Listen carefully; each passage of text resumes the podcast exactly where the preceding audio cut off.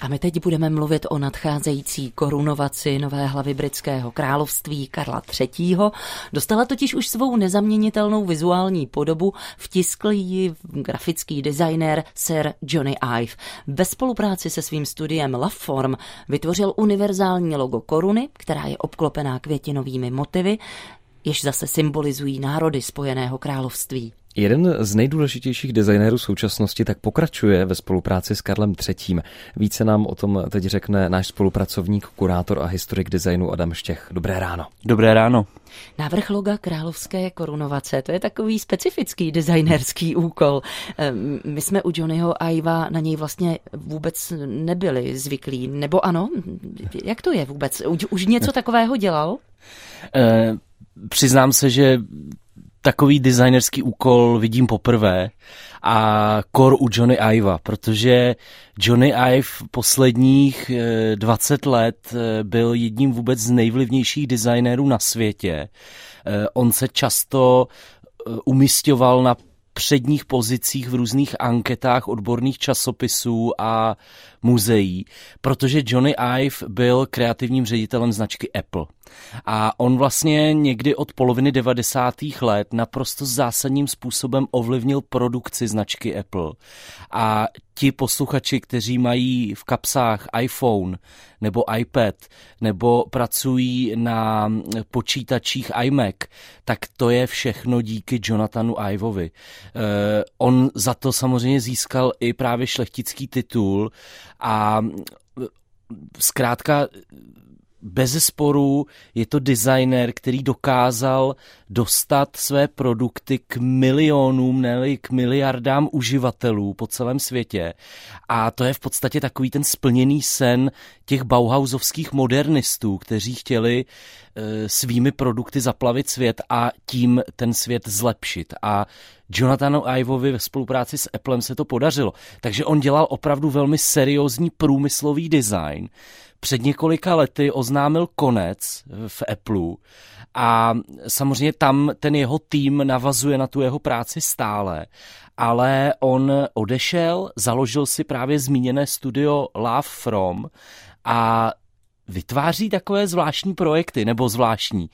E, ve srovnání s tím, že dělal opravdu tyto seriózní tento seriózní průmyslový design, tak ty jeho projekty, které dělá teď, jsou takové možná i trochu úsměvné. No k tomu se určitě ještě dostaneme. Každopádně tady zaznělo, že s Karlem III. se nesetkali poprvé. Jak a na čem už Ive spolupracoval eh, s britským panovníkem? Oni jsou velcí přátelé.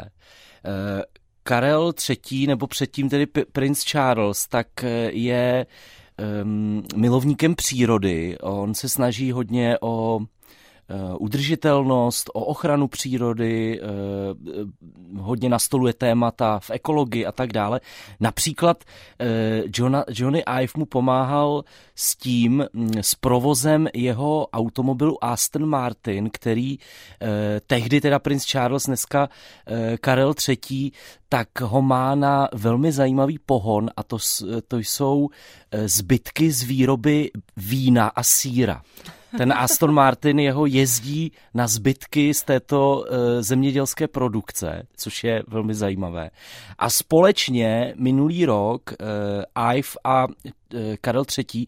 tak představili soutěž pro mladé designery, která se jmenuje Terra Carte, Terra Carta a je to soutěž, která je vyloženě Eh, zaměřená na podporu ekologicky smýšlejících projektů a dávají do placu poměrně velké peníze, aby tyto projekty eh, společně podpořili. Takže ta jejich spolupráce funguje už nějaký ten pátek a tady to uh, logo, o kterém se bavíme dnes, tak je takovým vyvrcholením. No já musím se ještě vrátit k tomu, co jste říkal před chvílí, Adame, že AIF dělal seriózní průmyslový design. Poté, co založil studio Lafrom, se věnuje i úsměvnějším věcem. Teď tedy přichází korunovační logo. Které jsou ty úsměvnější věci a jak hodnotíte právě a jak vypadá korunovační logo? Um... On navrhl asi před, nebo asi před třemi týdny byla také e, aktualita o tom, že navrhl klaunský nos. A to jsem se opravdu musel trošku po, pousmát. E, není to leda jaký klaunský nos, je to klaunský nos pro charitativní organizaci a je skládací. On je takový rozevírací, takže ten klaun si ho může složit. E, což je hrozně jako vtipný. A myslím si, že i obecně to logo, které navrhl, tak je velmi královské. Je takové ušlechtilé má takový vlastně poměrně historizující eklektický charakter.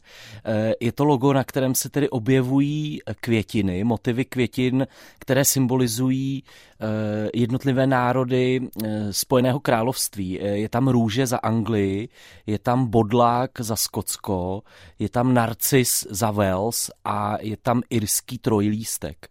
Takže on toto provázal v tom logu a e, myslím, že vypadá velmi důstojně, velmi královsky, takže myslím, že jako designer Johnny Ive uspěl, ale e, sám v sobě si představuju, jak to asi vypadá, eh, když Johna, Johnny Ive navrhuje takové logo. Já si myslím, že ho musel mít za odpoledne hotové, protože eh, zkrátka to je designer, který pracoval na takových úkolech, jako je vyřešit technologii iPhoneu a to je přece jenom, eh, myslím si, že trošku jiná, jiný level designu ale je to zajímavé vlastně pozorovat tu jeho kariéru, jak se vyvíjí právě bez Apple a e, naopak tedy v královském prostředí. A dá se, Adame, tam najít nějaký jednotící styl? Když totiž teď mám tady otevřené ty obrázky, královské logo, ten klaunský nos skládací a ta předchozí průmyslová spolupráce, tak dá se nějak definovat nebo popsat styl Johna Iva? Já si myslím, že nelze úplně popsat jeho styl. On byl vždycky takový jako minimalista, protože ty výrobky pro značku Apple jsou velmi minimální, jsou to takové černé nebo bílé krabičky. Ale já si myslím, že na všech těchto úkolech je vidět, že Jonathan Ive dělá svoji práci velmi dobře, protože design je o řešení problémů a je to především služba. Služba pro někoho jiného, protože většinou designéři pracují pro nějakého klienta.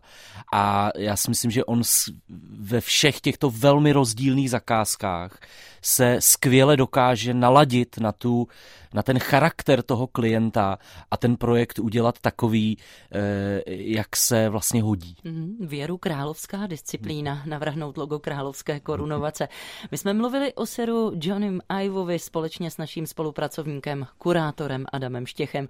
Adame, děkujeme za tenhle výlet do Spojeného království. Děkuji, dobré ráno.